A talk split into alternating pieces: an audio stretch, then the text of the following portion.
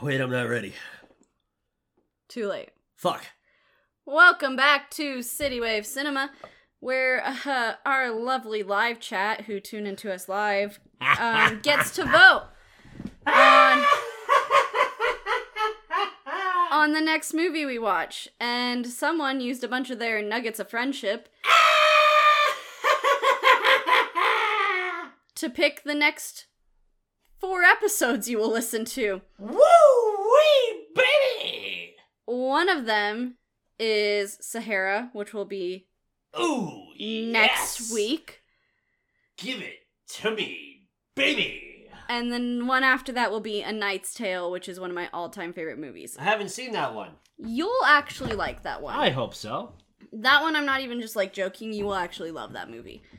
Um it's right up there with Moulin Rouge as some of my top 10 of all time. Uh but yeah. So that's what you have to look forward to. Shout out to Green Gorilla over on City Waves Gaming who watches us live every single time we're live. We really love him and he deserves all the shout outs in the world. But shout out to him for spending his nuggets of friendship to secure not one week, But two full weeks. but two full City Wave cinemas of content that he likes. So that is that, but this is not this is not an episode about those movies, No, we're still talking about that god awful Cinderella musical. nor is it a shameless plug for all of our other shit that we do. Well, this it is kind of is. It kind of is. this is about Cinderella. This is about Amazon's original Cinderella to be specific. And where we left off, we are not even halfway through with the movie and we literally have I'm, not I'm shut gonna up. I'm gonna start speed running some shit here because we gotta we gotta get going. All right. It, this might be an extra long episode because I have a lot of things she's gonna to have say. she's gonna have a rant in a little while. I have a lot of things to say about the second act of this movie. And none of them have to do with the songs or the acting or anything. It has to do with a lot of other things, but I will get there when we get there. Let's go. Right. Um now I've already ranted and raved enough about how like the songs don't make any sense to me because I don't know any of the songs and I think this is an example of a movie where uh I believe they picked the songs in advance of writing. Like they probably had their plot points uh picked out but they uh didn't really write the thing until uh, they had picked out the songs that they wanted to use. I think that's true because it's kind of like the instance where I said with the choir, um, the choir in Cinderella. I feel like they really wanted to just use some of these songs, so they made the movie work for Yeah. the songs. I hate that. I think it was bad. Um, That's fair. It's just it was just rough to watch.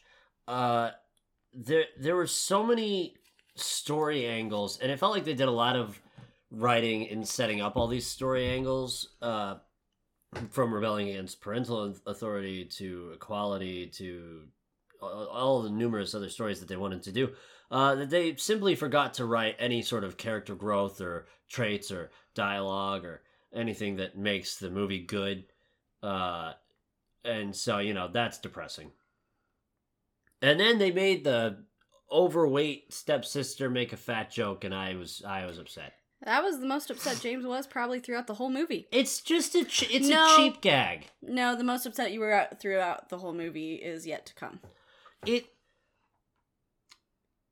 i'm all for good jokes and i'm all for edgy jokes but it's such a cheap gag to make a fat joke and have an overweight character say it it's lazy you can do better almost always that's just not good writing it's just not it's not funny to have the overweight character have something go wrong in their life and they say, fuck it, I want a pastry, I'm going to bed. That's not fucking funny.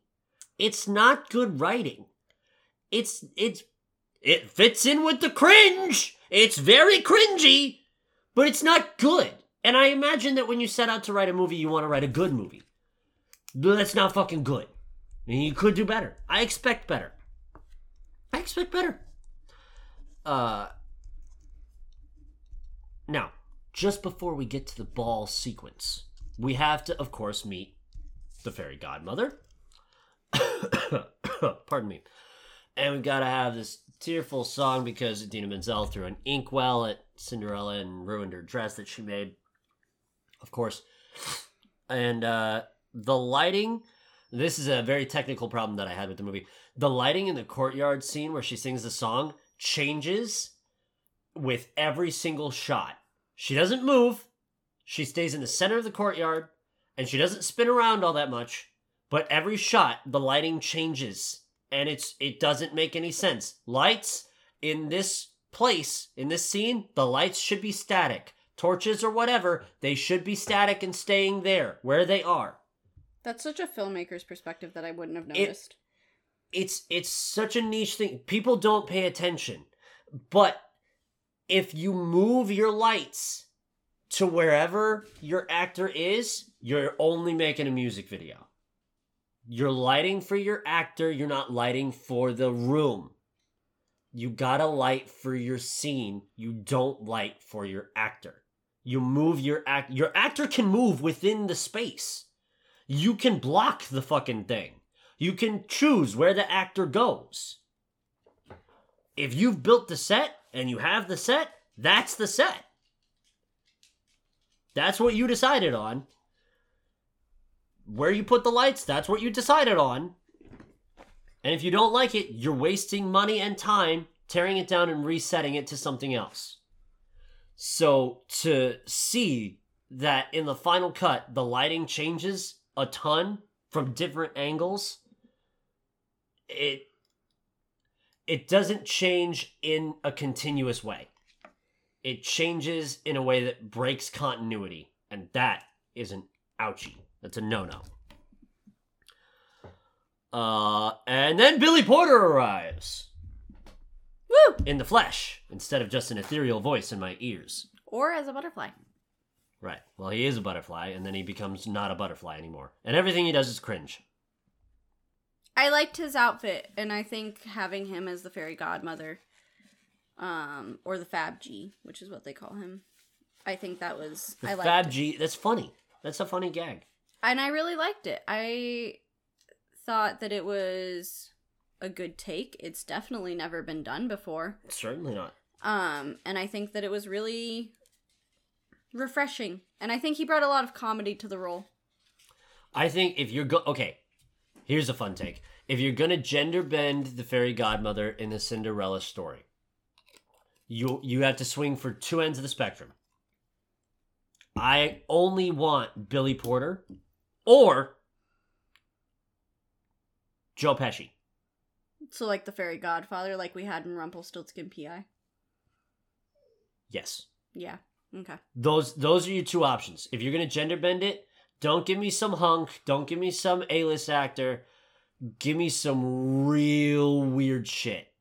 Like make it interesting. Make it hold attention. Don't think- make it some oh they're just doing this for the money thing. While it might have been cringe, I think he did an excellent job. I think that his job was to go in there and be cringy. I think that was his gag, and I think he did well.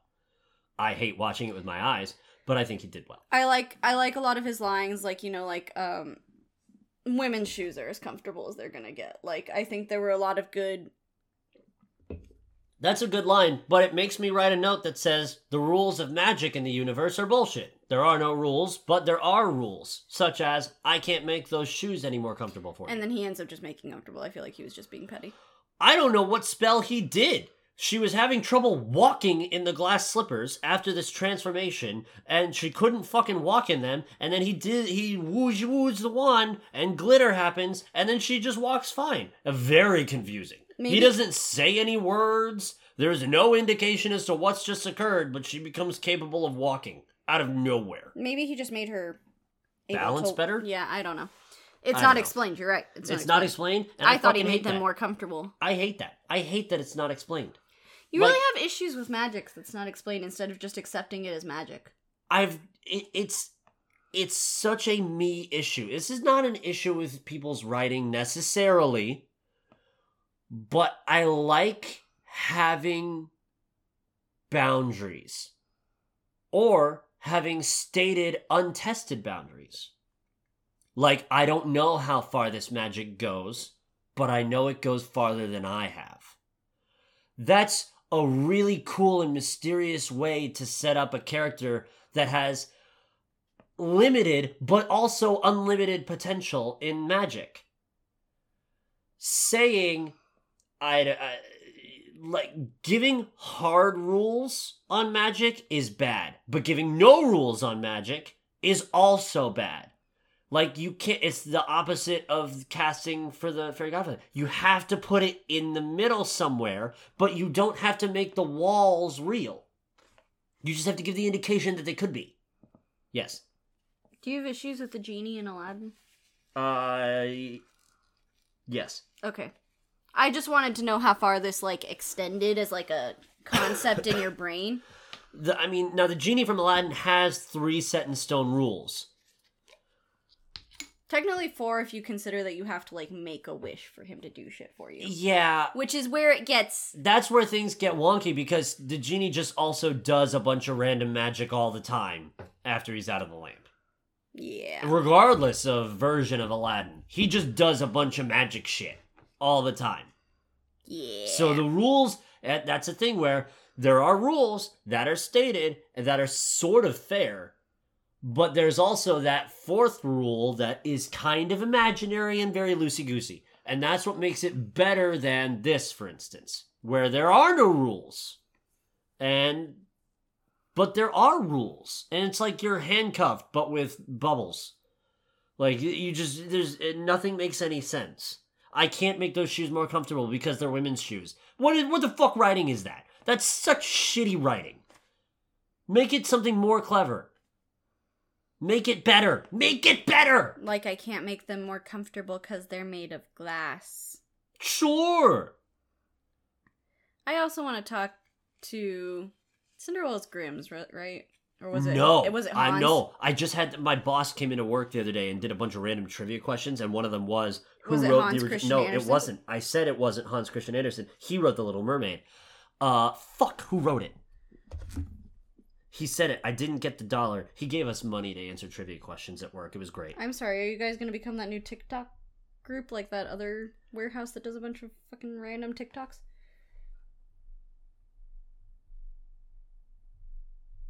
Uh, who wrote it? Who wrote it?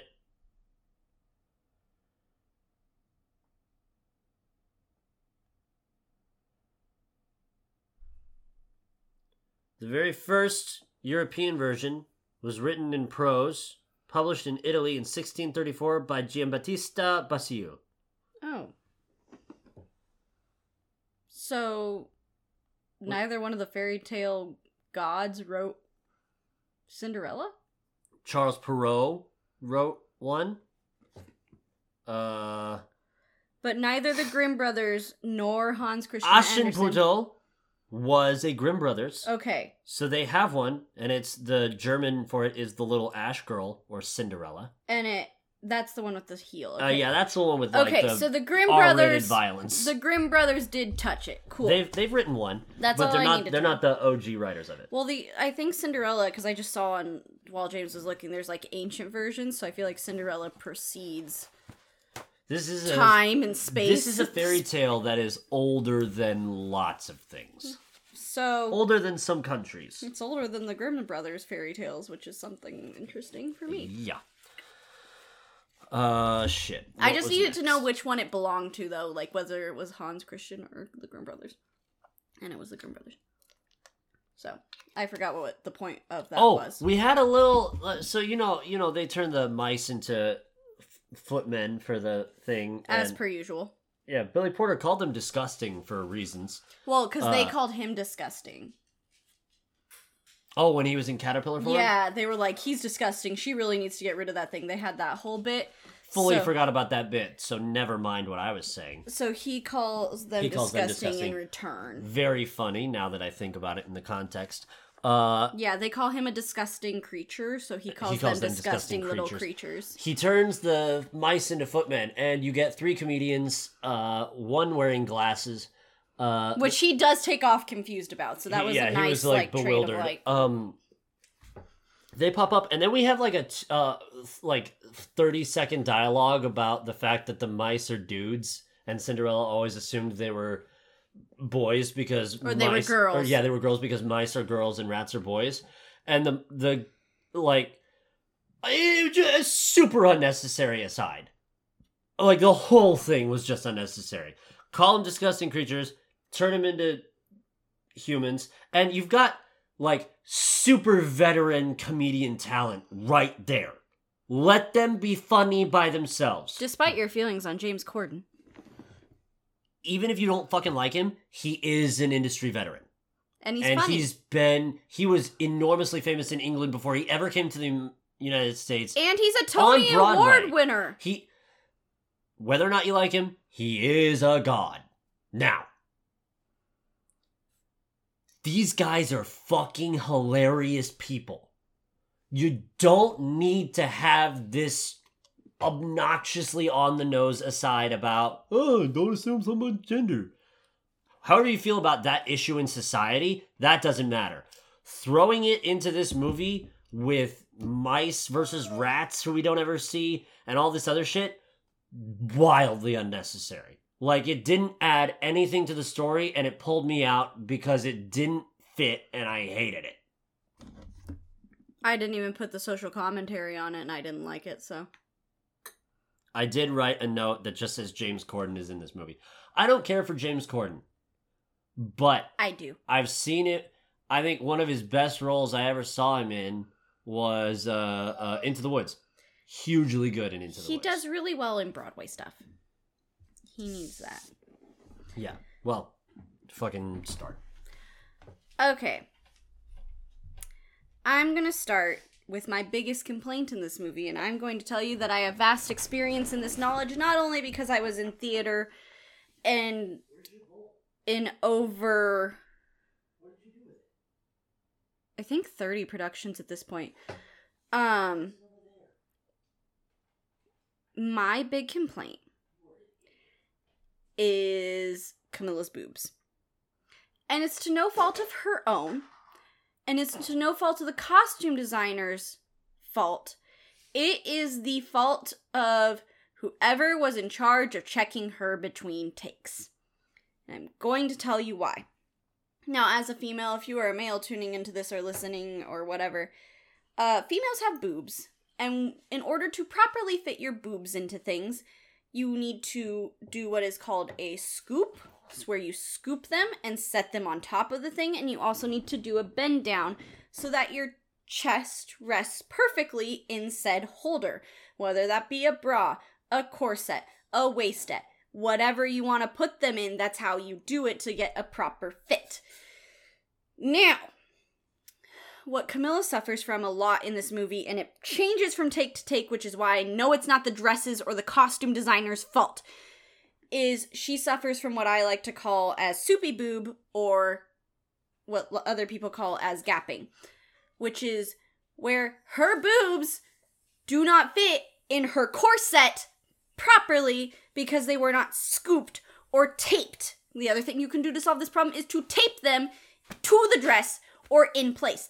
And it is the biggest frustration of mine of all time because there are just times where it looks like she has no chest because they have pooled down in the bottom of her corset and have not been adjusted properly for the take. And again, I know it's not her fault or the dress's fault because there are plenty of takes where they are just fine and perfect. And you can't tell me, oh, it's the dancing, oh, it's the action. No, it's fucking not because there's a whole scene where she's running out of the castle and her boobs are fine.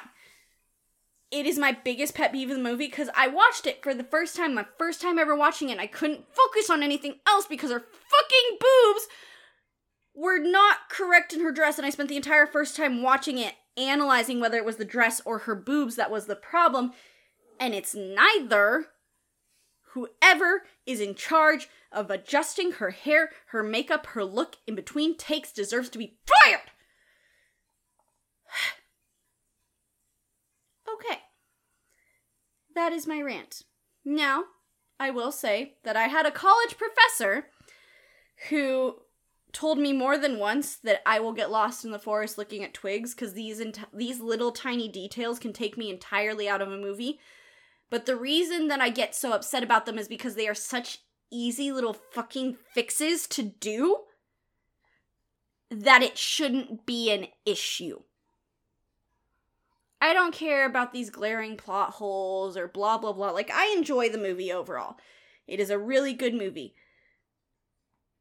The two things that I have an issue with, and one of them I will wait to talk about because it's a choreography problem in the ball.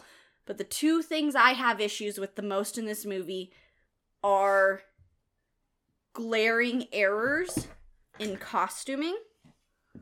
Uh, Not even costuming, just in takes, like in continuity and choreography. And those are two very easy things to fix before the movie even gets to the set. So, I have a note for you. yes? Pardon me. Is it about boobs? Uh, no, but it is about continuity. Okay. In Is there something I missed? no, Okay. I was like, I caught a lot of continuity errors, so. on any given film set, there is traditionally someone whose entire job is to watch for continuity errors. They will also do this after filming is wrapped, sometimes in conjunction with the editor, to look for this shit. Now, people are people, people make mistakes. There are movies out there that have more continuity errors than this one does, but none so present themselves as evident as Camila Cabello's boobs. When you put a girl in a corset, people are going to stare at her boobs. So if you don't fix them, it becomes glaringly obvious in every single take. America's very upset about this. Because it's such a stupid thing that was so easy to be all like, "Oh, hey, we need to reshoot that cuz her boobs look bad." You're you're not just fucking with my brain, you're making her look bad, and that's where like and also I will say this to be fair, as an actor, scoop your own fucking boobs. You can tell when they're souping. You can tell when it's not fitting right. If it's in the middle of a take, obviously don't fix them, but in between, just go. Just do a little fluff. It's fine. You do not have to explain the semantics of a corset to chat right now. Yes, a corset is to draw attention to your boobs. However, even when I went and got fitted for my first corset, the first thing they told me to do was to scoop before you tighten it all the way. I mean, yeah, you want it to sit up high. That's how you draw attention. Again. And maybe I'm wrong. Maybe it wasn't a continuity error. Maybe sh- it was a fitting problem. Maybe she. Maybe it was not fitted properly to her. But Which, I mean, Jeff Bezos, come on, you got the dough. Make it work. But again, I can say that's not the case because there are other scenes where they look perfect. That is my rant about her boobs. I will not bring it up again, even though it happens a lot during the song where she dances with the prince. But that is my rant for the entire time she is in her Cinderella dress, which which is where she's supposed to look her most perfect, supposed to be princess quality, that's where she has the most problems. And you're done. I'm done. Now, I'm good. They did the classic, you know, by midnight the magic will wear off bullshit, uh, which I hate because I don't like the idea that magic could only last for so long. But I accept that it is a thing because it's in lots of other universes and shit. Your issues with magic really just They run- bring- they bring me down, They- man. They, run deep. Midnight is such a shitty time frame because these parties, these balls should rock all the way till 4 or 5 a.m. Yeah. Like, especially if we're hunting down someone for the prince to marry, like, this party has an agenda. We're out here looking for babes. And we're, like, basically, we're doing a whole season of The Bachelor in one night and one party. That's what we're doing, right? I've never thought about Cinderella That's what like that. That's, That's, what the ball. That's what the ball at Cinderella's for. I- the whole, it's just one season of The Bachelor. It's just one whole long season condensed into one night where he goes. And there's it's only- a Tinder swap. Yes, no, yes, yes, no, no, no, yes, no, yes, no, And there's only one rose. and it goes to that fucking peasant over there. Now, I will say, mm, I'm gonna jump in. What I do like about this version of Cinderella is that they had him have interactions with her before the ball, yes, I like that. and It's also he knows who she is before the ball. Like that, just in general, that's just a really cool thing where it's like he knows what she looks like, It is. he knows who she is as a person. it's so wild to me that they could like knock that little thing out of the park of like fixing the glaring issue that Cinderella's always had where she shows up at the ball for like no reason, no real reason other than she wants to go to the ball and the prince is like, "Well, obviously I'm in love with that chick." Like that's always such a weird dynamic that happens in the story.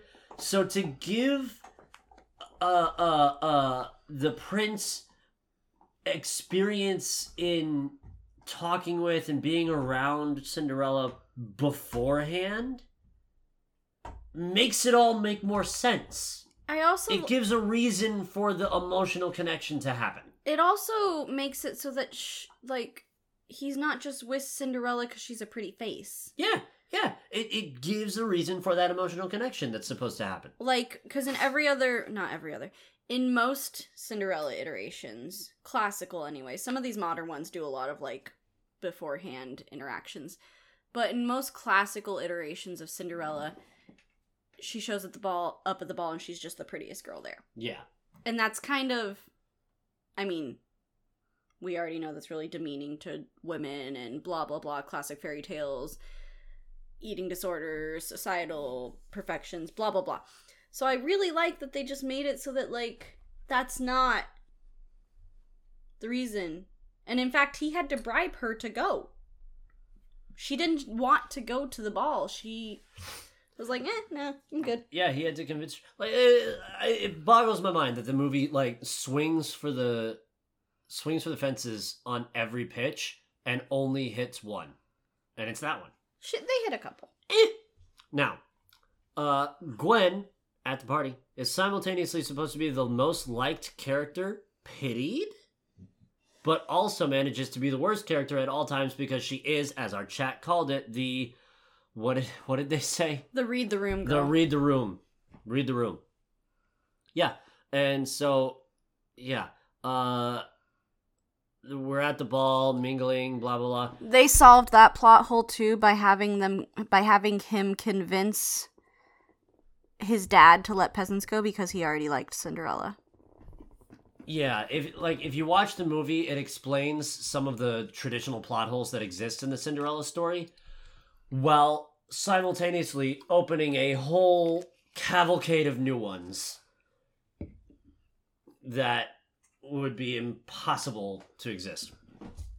Um, now, And it gives them a meet cute where he didn't have to associate with commoners before it happened, but he did see her and like experience her personality and then went to go seek her out and then invited her to the ball.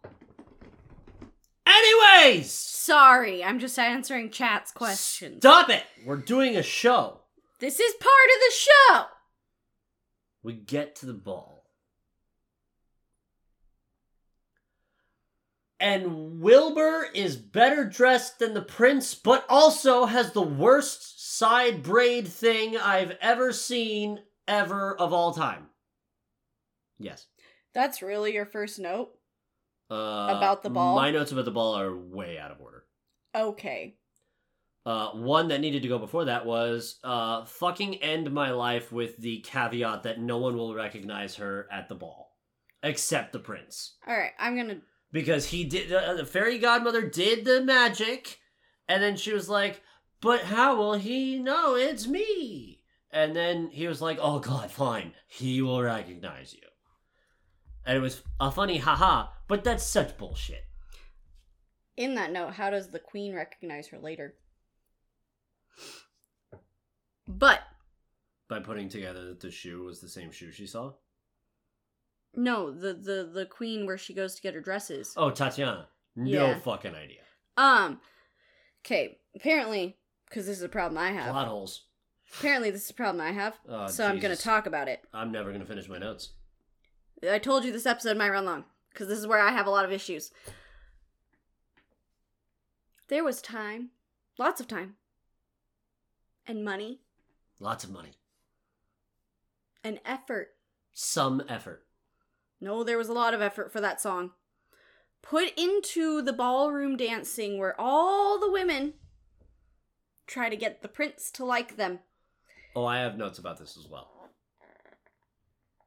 And for the love of God, Cherry. Sorry, James put got- alcohol under my whiskey. nose. Um, someone choreographed that shit. oh my god. Someone that smells like cough medicine. Please It- get it away. It tastes like cough medicine. it tastes like Robitussin DM. Oh my god. oh my god, that Get- I'm throwing it away. Yeah. I'm throwing it away. That was awful. Oh. sorry, I have a really sensitive smell and taste to cherry due to cough medicine. So please let me Oh, I thought that was gonna be delightful, and it was awful instead. Holy shit! That I've totally derailed this whole rant with that. Oh my god! I need god. to smell wine. Yeah. Okay. Okay, there we go. Let me. Can I set the scene? Go for it, James. Okay. But just starting off with time, effort, and money, countless hours. And someone choreographed this shit. In That's- this in this ballroom, which is a real, they filmed it at a real castle in England at a real ballroom. Oh, I didn't know that. That's cool to know. uh in this ballroom you have all the gals who want to marry the prince i have some issues with the song and dance I have Uh, so many issues with but the song and dance. basically the prince and his uh buddies walk in dress nice They're wilbur looks better than the prince but that's They all look that's an better than the prince. the Uh, prince rolled in in black pants a black shirt and a black like satin smoking jacket um, hilarious. discount discount Cameron Boyce had a great suit. not even Love discount Cameron suit. Boyce. That guy's just a whole other being. He, I, I know, He doesn't have lines. He doesn't count. that's how I Um, refer to him. But his suit, fantastic. His name is his suit. Okay, Love his suit. so they walk in and like everything stops, and all the gals turn and go, "Huh!" And they like they all hit horny instantly. And they do this weird shuffle thing to They get in like formation. They they do. They like flash mob, shimmy around, get into formation, and they bust out into this song and dance. And I will demonstrate for video chat right now.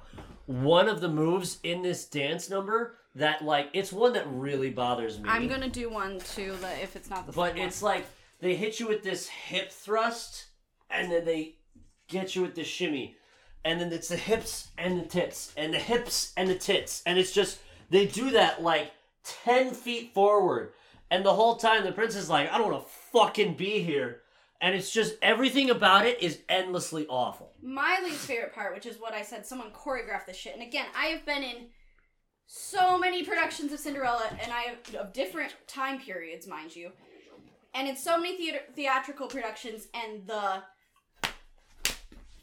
that they do literally kill me because I cannot.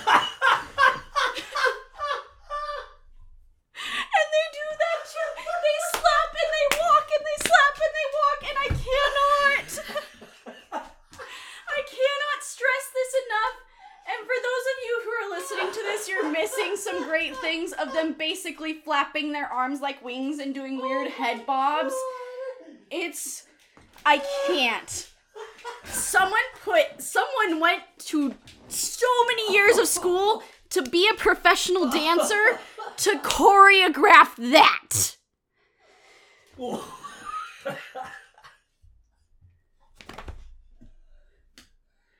I broke James.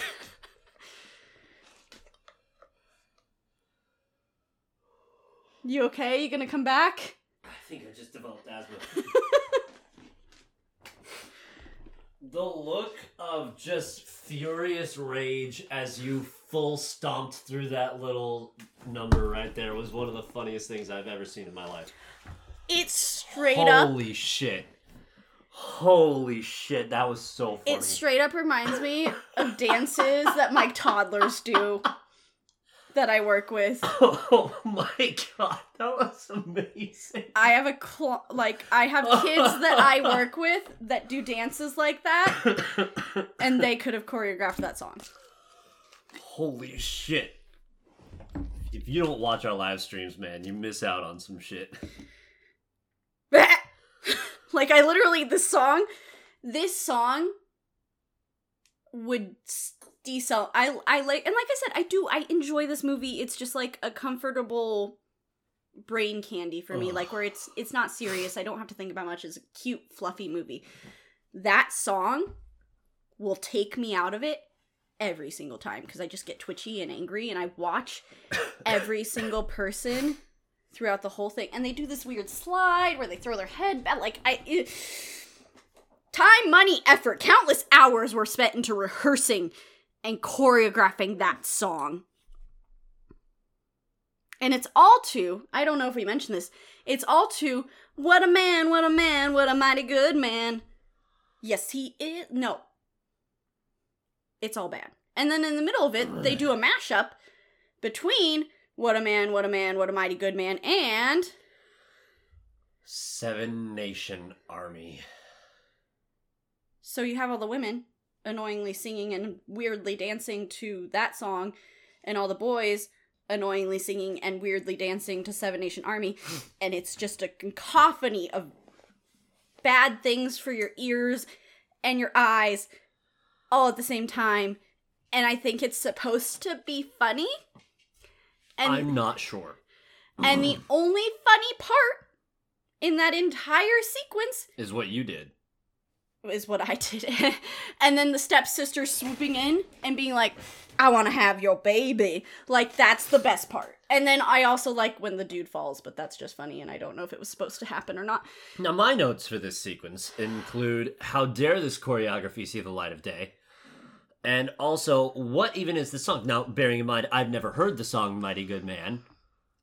Whatever that song is. But throughout the movie, they have made very clear that the prince is not taken seriously. He is. and appears to everyone to be a juvenile delinquent, basically. No one thinks that he, like, god damn it. you killed me. You killed me to death. Um, he's not treated seriously, and anyone who is even like, no, no one in his kingdom really thinks that he is all that interesting or worthy of adoration or attention, right? So now you've got a bunch of these people Most of whom are peasants and stuff, but from like royalty from other places who show up and they're like, look at this hunk of man. And it like we spent the whole movie setting up that he's not to be taken seriously. And, and, now all these people are singing a song about how fucking great he is? to the fact that even at the beginning of the movie, like where we first meet him, he has suitors lined up outside the door of like other princesses and shit who are there to like basically convince him to marry them. And the first one comes out and she's like, There's not a lot going on upstairs, and I'd be surprised if it's any different elsewhere. Like that's how that's his- Also, dick joke in a kids movie? that's his reputation. So also is this a kids movie at this point? I don't know. Also, I swear to God, if we keep putting Seven Nation Army and shit, I will literally end it all. I'm gonna fight them off. Bam, bam, bam, bam, bam. When it came out, that shit was hot. That was a great riff. Great song. I will. When it came out, that shit was awesome.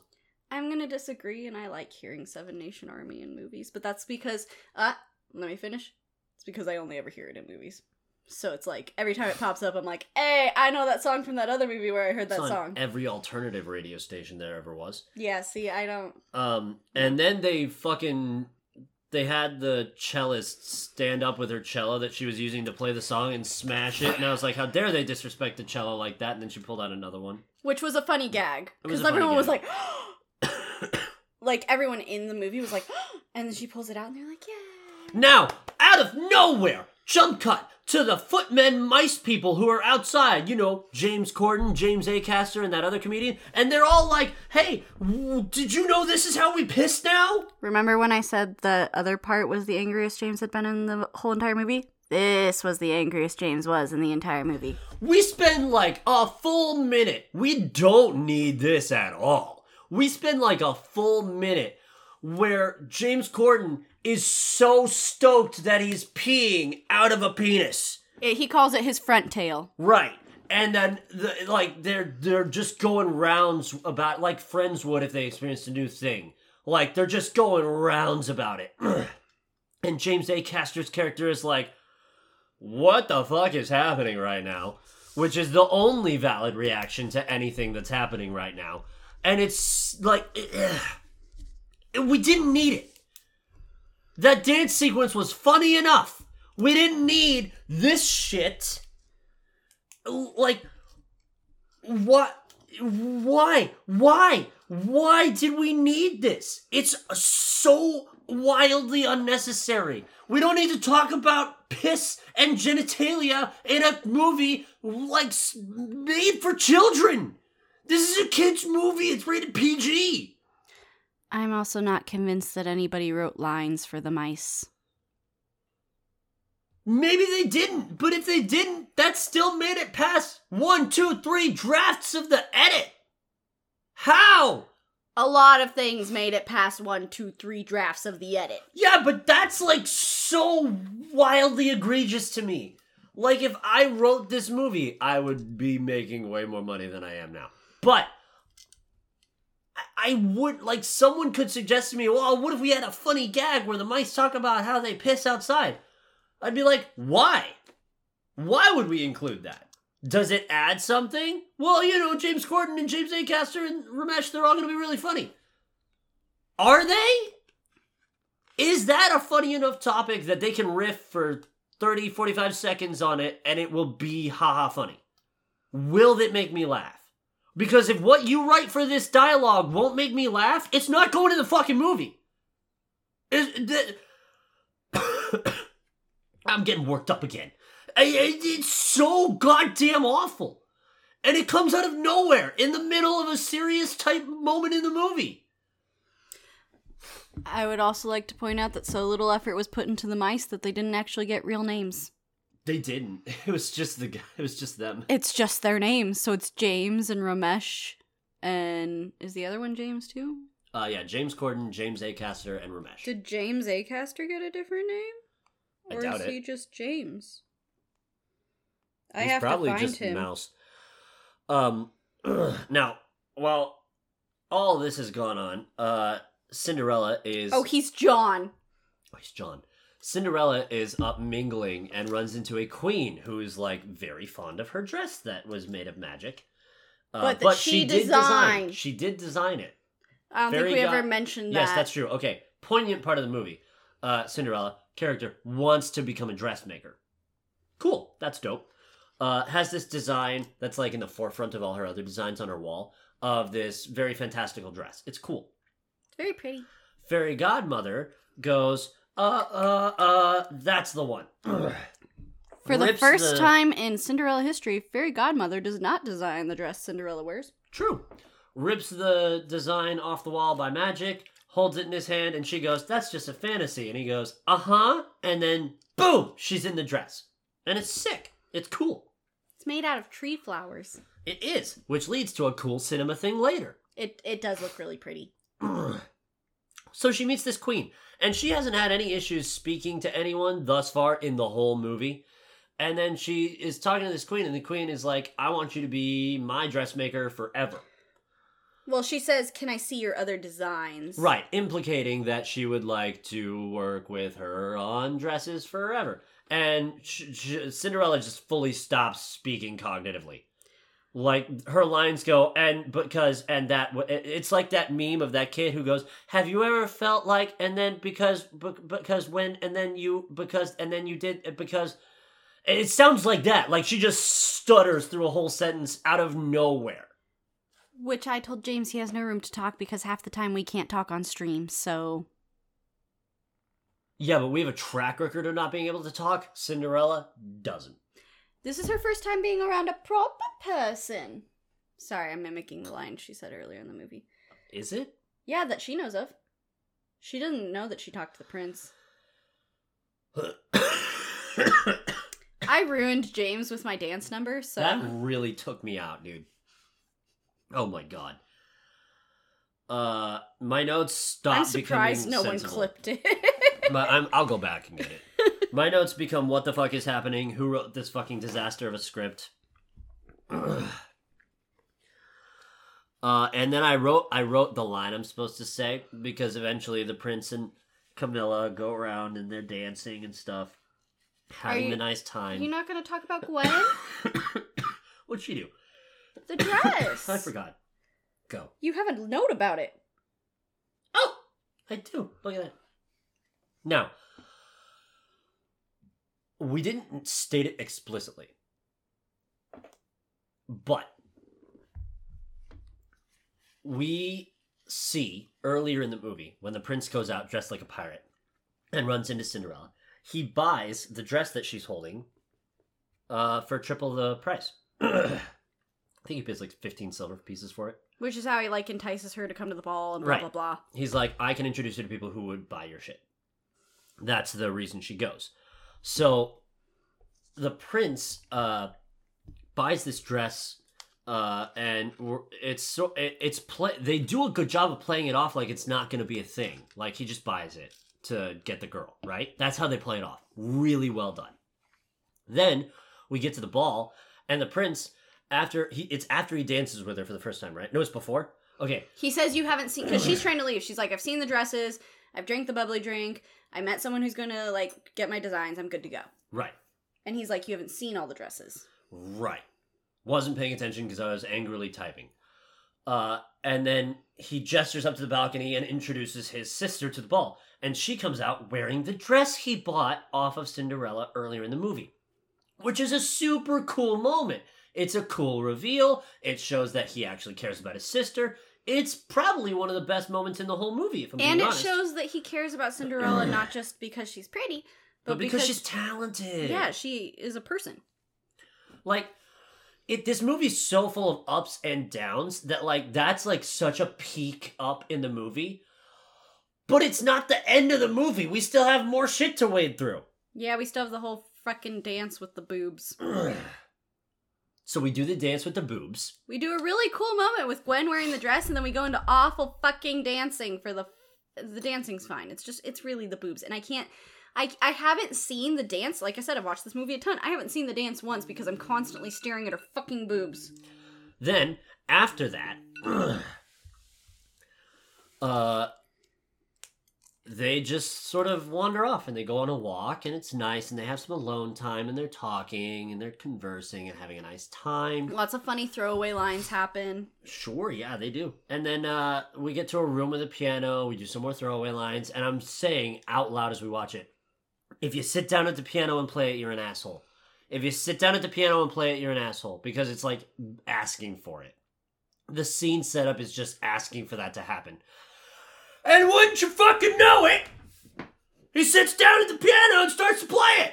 Which, to be fair, the writing to give some credit to the writing, Cinderella does have a line about like, "Oh, you're not going to sit down and play the piano," and then he sits down and plays the piano. She's like, "Oh, oh, you are okay." And then he goes on to explain part of his backstory and why he's such a dick. You had a lot of backstory to Cinderella characters that you didn't know you needed or wanted in. I didn't need or want it. And it happened anyways, and I will not get that time of my life back. It's nothing egregious, it's just not necessary to me. Uh, the continuity person is fired for forever. All right, this is gonna be my third rant. and I didn't want notice it till Try to keep it below 10 minutes this time, will you? I didn't notice it till this watch through, but I had a Twilight Bella Swan moment that I haven't had in a hot minute. So they do this lovely blah blah blah. They're saying goodbye. They're falling in love, and they're about to like kiss. And he goes, and I'm gonna actually demonstrate with my own hair because I can do this. Her hair is pulled back in a braid, and but it's hanging loosely. He goes to tuck her hair behind her ear, and it doesn't tuck. It's like this. He goes whoosh, and it's like that. But in the next take, it's It like tucked that. And tight. But in the next take, it's like this. and it's not takes, it's cuts. Every time there's a cut, Yeah, so cut one is him going like this, and it doesn't tuck. Next cut is him going like i him is her ear like this, and it's perfectly tucked. And then the next cut is that. Again, I'll get lost in the forest staring at twigs or whatever, but fix your fucking shit. Okay, I kept it under ten minutes. You happy? I'm proud of you. Uh, my uh, my notes got really shitty around here because I was getting really angsty. It always gets to Uh, the end of the movies when James loses patience and he just stops. Yeah, I, I just start writing mean things. Uh, they really, really drag Pierce Brosnan into this, which should be when he was being more of an ass. Was it that part when he's Uh. singing? No, no, no, no. Oh. Oh, it's when they have the talk after the ball. Yeah. Uh, man, the writers just fucking hate Gwen so much. Uh, because Gwen, after having this super dope introduction and like you feel like her character start to gonna start to turn around and be good again, and it's just She gets Oy. happy ending. Yeah, but they really like lift her up and then backhand her back down. Uh, and then we get shock and awe. Stepmother backstory. Bump bum bum. I'm pretty convinced that this scene only happened because somewhere in Idina Menzel's contracts for movies, she's required to get a solo. Your traditional Disney version of the stepmother backstory is that she is a cunt, and also married Cinderella's dad. And is also a gold digger. Also that. In this version, She's sad. she's sad, and so she's an ass. She had her dreams crushed, so she has to crush other people's dreams. Her first husband left her because she went and chased her dreams, which is bullshit. That's fucked up. First of all, it's it's the classic thing that's circulating the internet right now, specifically in my TikTok feed. What where TikTok like- feed are you on? Mental illness. Oh, Uh, hey, you joined my TikTok. It's basically trauma happened to her, and she got beat the fuck up about it.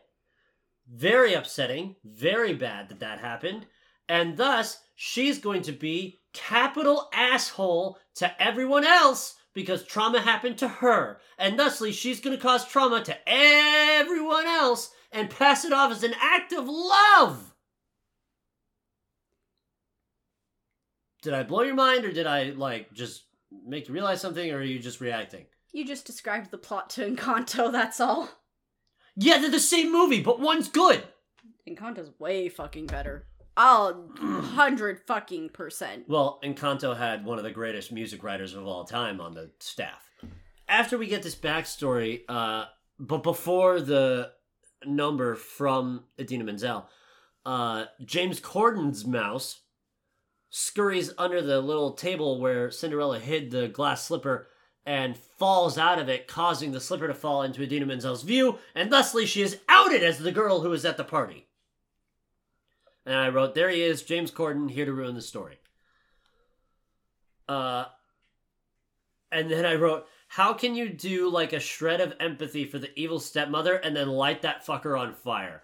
Because as soon as you get empathy for the stepmother, she's like, Fuck you. I'll give you to that weird fucking guy, and you're gonna arrange marriage the weird fucking guy. To be fair, she does mm. beg Cinderella to marry the prince first. She's Yeah. like, he chose you. Against Cinderella's wishes. She's like, he chose you. You could save like our family from poverty, like blah blah blah. And Cinderella, being the strong-minded woman that she is, and I don't need no man, is like, I can provide for our family by designing my dresses. And the stepmother is like, What? No, the fuck, no. who the fuck ever told you you could have like dreams and ideals? I'm s- if you don't marry the prince, I'm giving you to that fucking weird creepy guy. That keeps showing up. today. By the way, there's a weird, creepy guy that keeps showing up. Yeah, we didn't really talk about him. I That's all mentioned right. him once. He's weird. He's creepy. I don't feel like we need to talk about him because Not in particular. Then we do Idina Menzel's solo song.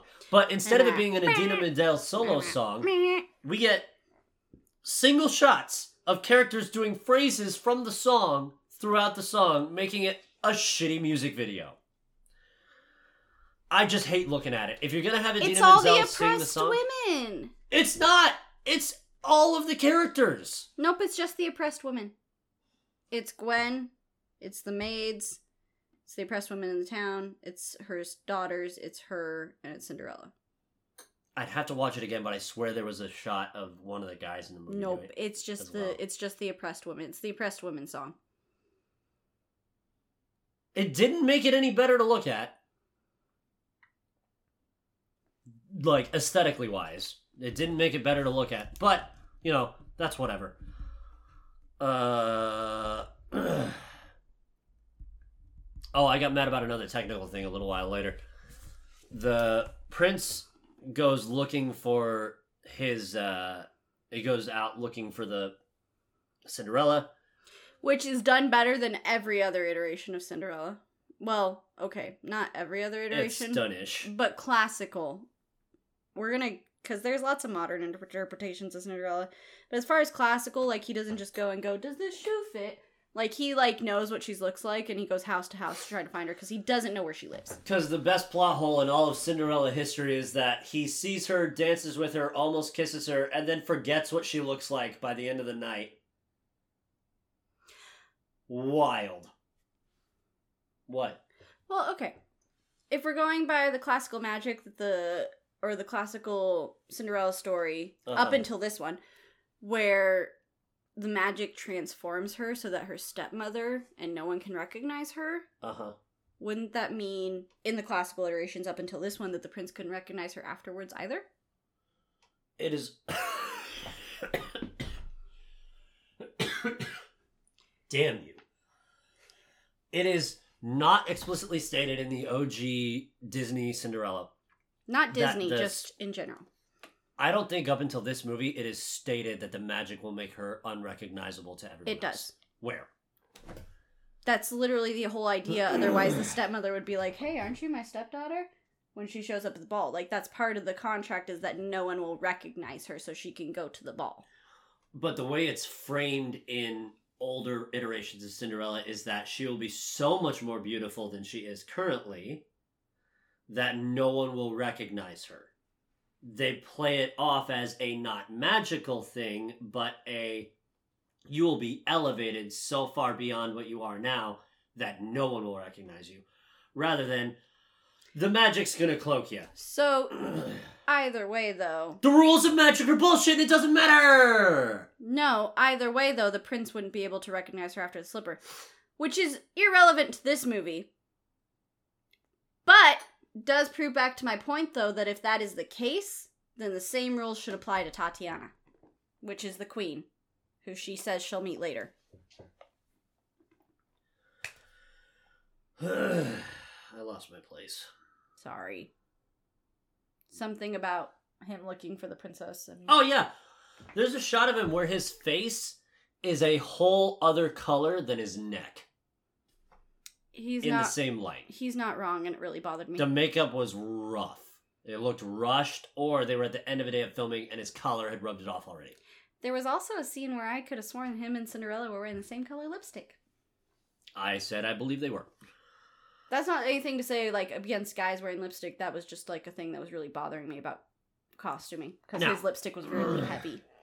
Idina Menzel carries out on her threat to take Cinderella off to this creepy guy. Uh, he shows up in his weird carriage. Uh, they all pile on in and they take off while we're doing this searching for the princess or searching for uh, Cinderella number. there was also a fight between the king and queen at some point. Yeah. Didn't matter. not really important. Didn't care about it. Marriage struggles. Uh, That's literally you can just yeah, chalk up that whole thing to marriage struggles and call it a day and then now Cinderella snuck the mice with her for no reason. for no reason. they served the whole uh, movie could have happened without the mice being in the scene. Yeah.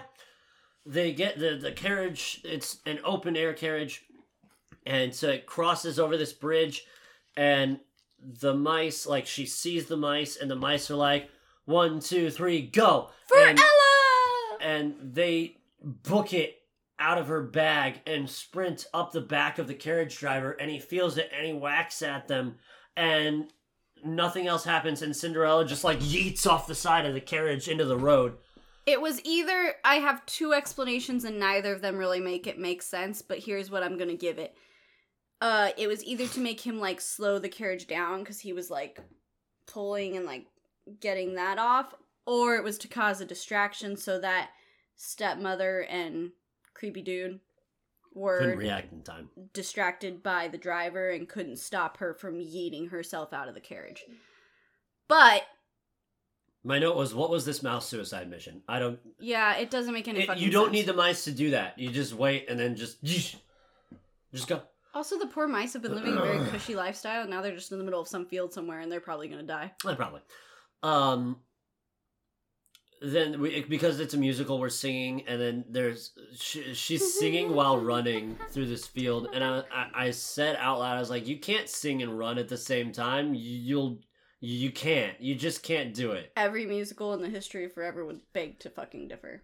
Okay, run a mile and sing the whole time. I'm not saying you're wrong, but Sound of Music definitely did it first. Oh, for sure.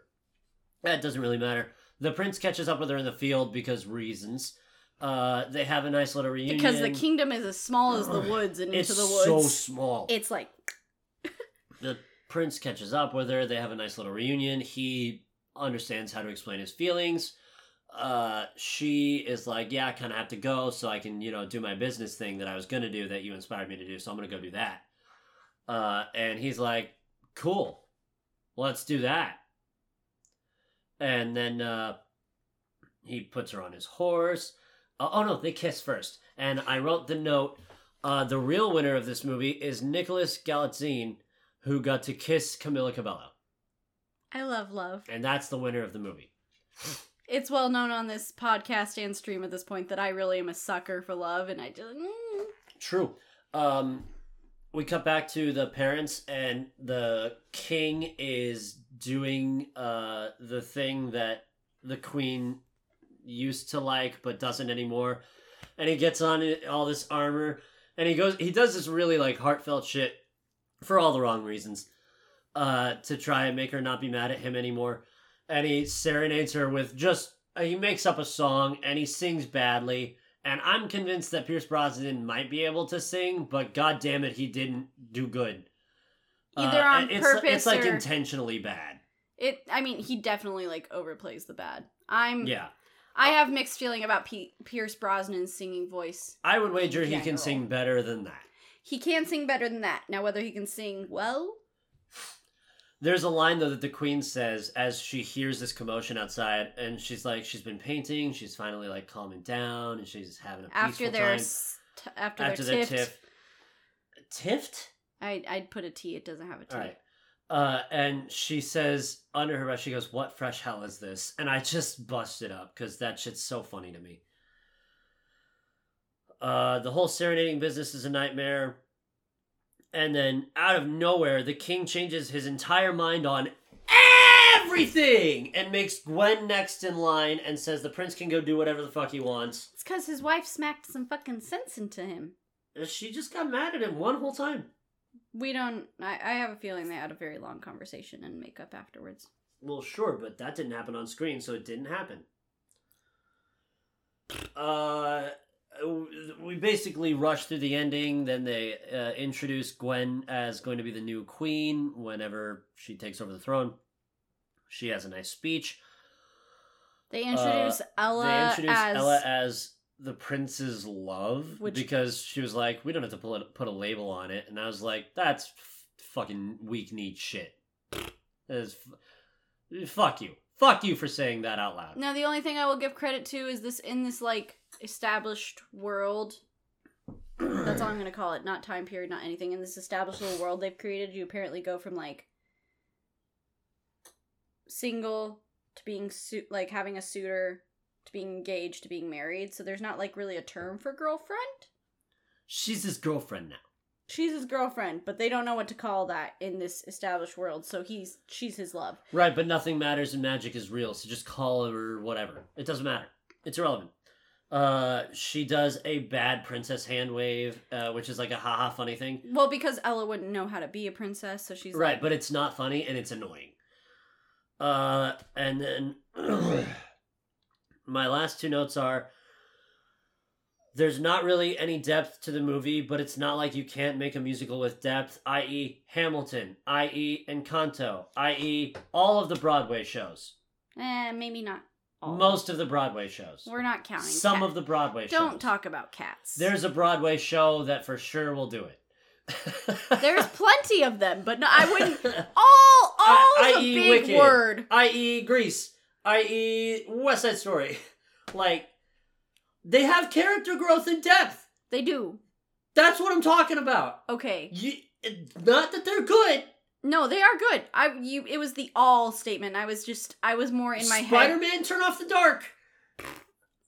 Listen, No character growth. you can have a musical that has characters grow and has characters that have depth to them. It's not impossible. Maybe it is impossible unless you get Lin Manuel Miranda to write the fucking thing. You didn't do it on purpose, but I really loved that moment. What? Uh, it's not impossible. It, in the original Rodgers and Hammerstein Cinderella, impossible. It's possible. It, okay. I'll see myself out. You see yourself out. Bye. And the last note is uh narration comes back to close it out and fucking I forgot Billy Porter was the narrator and it instantly soured the movie for me. Not because I don't like Billy Porter, but because I don't like Billy Porter's narration. I just don't like it. It could be good for some people, not good for me. Take that with a grain of salt. That's it. We're done. Next time you see us for the first time ever, James will not be taking notes. Ooh, baby, I already know everything about Sahara. I've watched it a hundred times. For the first time in Citywave cinema history, She's gonna do all the talking. Ha ha ha ha ha. I'm gonna have a lot of things to say. Most of it's gonna be every time he speaks, I want to die. The first the first note will be about how Matthew McConaughey's voice makes me want to take screwdrivers to my ears. I simply don't understand your hatred with it. I don't. I don't understand it. But until then, we hope you have a lovely time. Thank you for tuning in. And if our chat is anything to be described, uh, they said this is the funniest show that they've ever seen that we've done. So if you are not tuning us in, tuning into us live, you are missing out. Our next live stream will be while you're listening to this, the 22nd. So For tune in, City Wave Cinema, our next live stream on City Waves Gaming which you won't is always Mondays. So that's irrelevant to you listening to this in the future. Bye.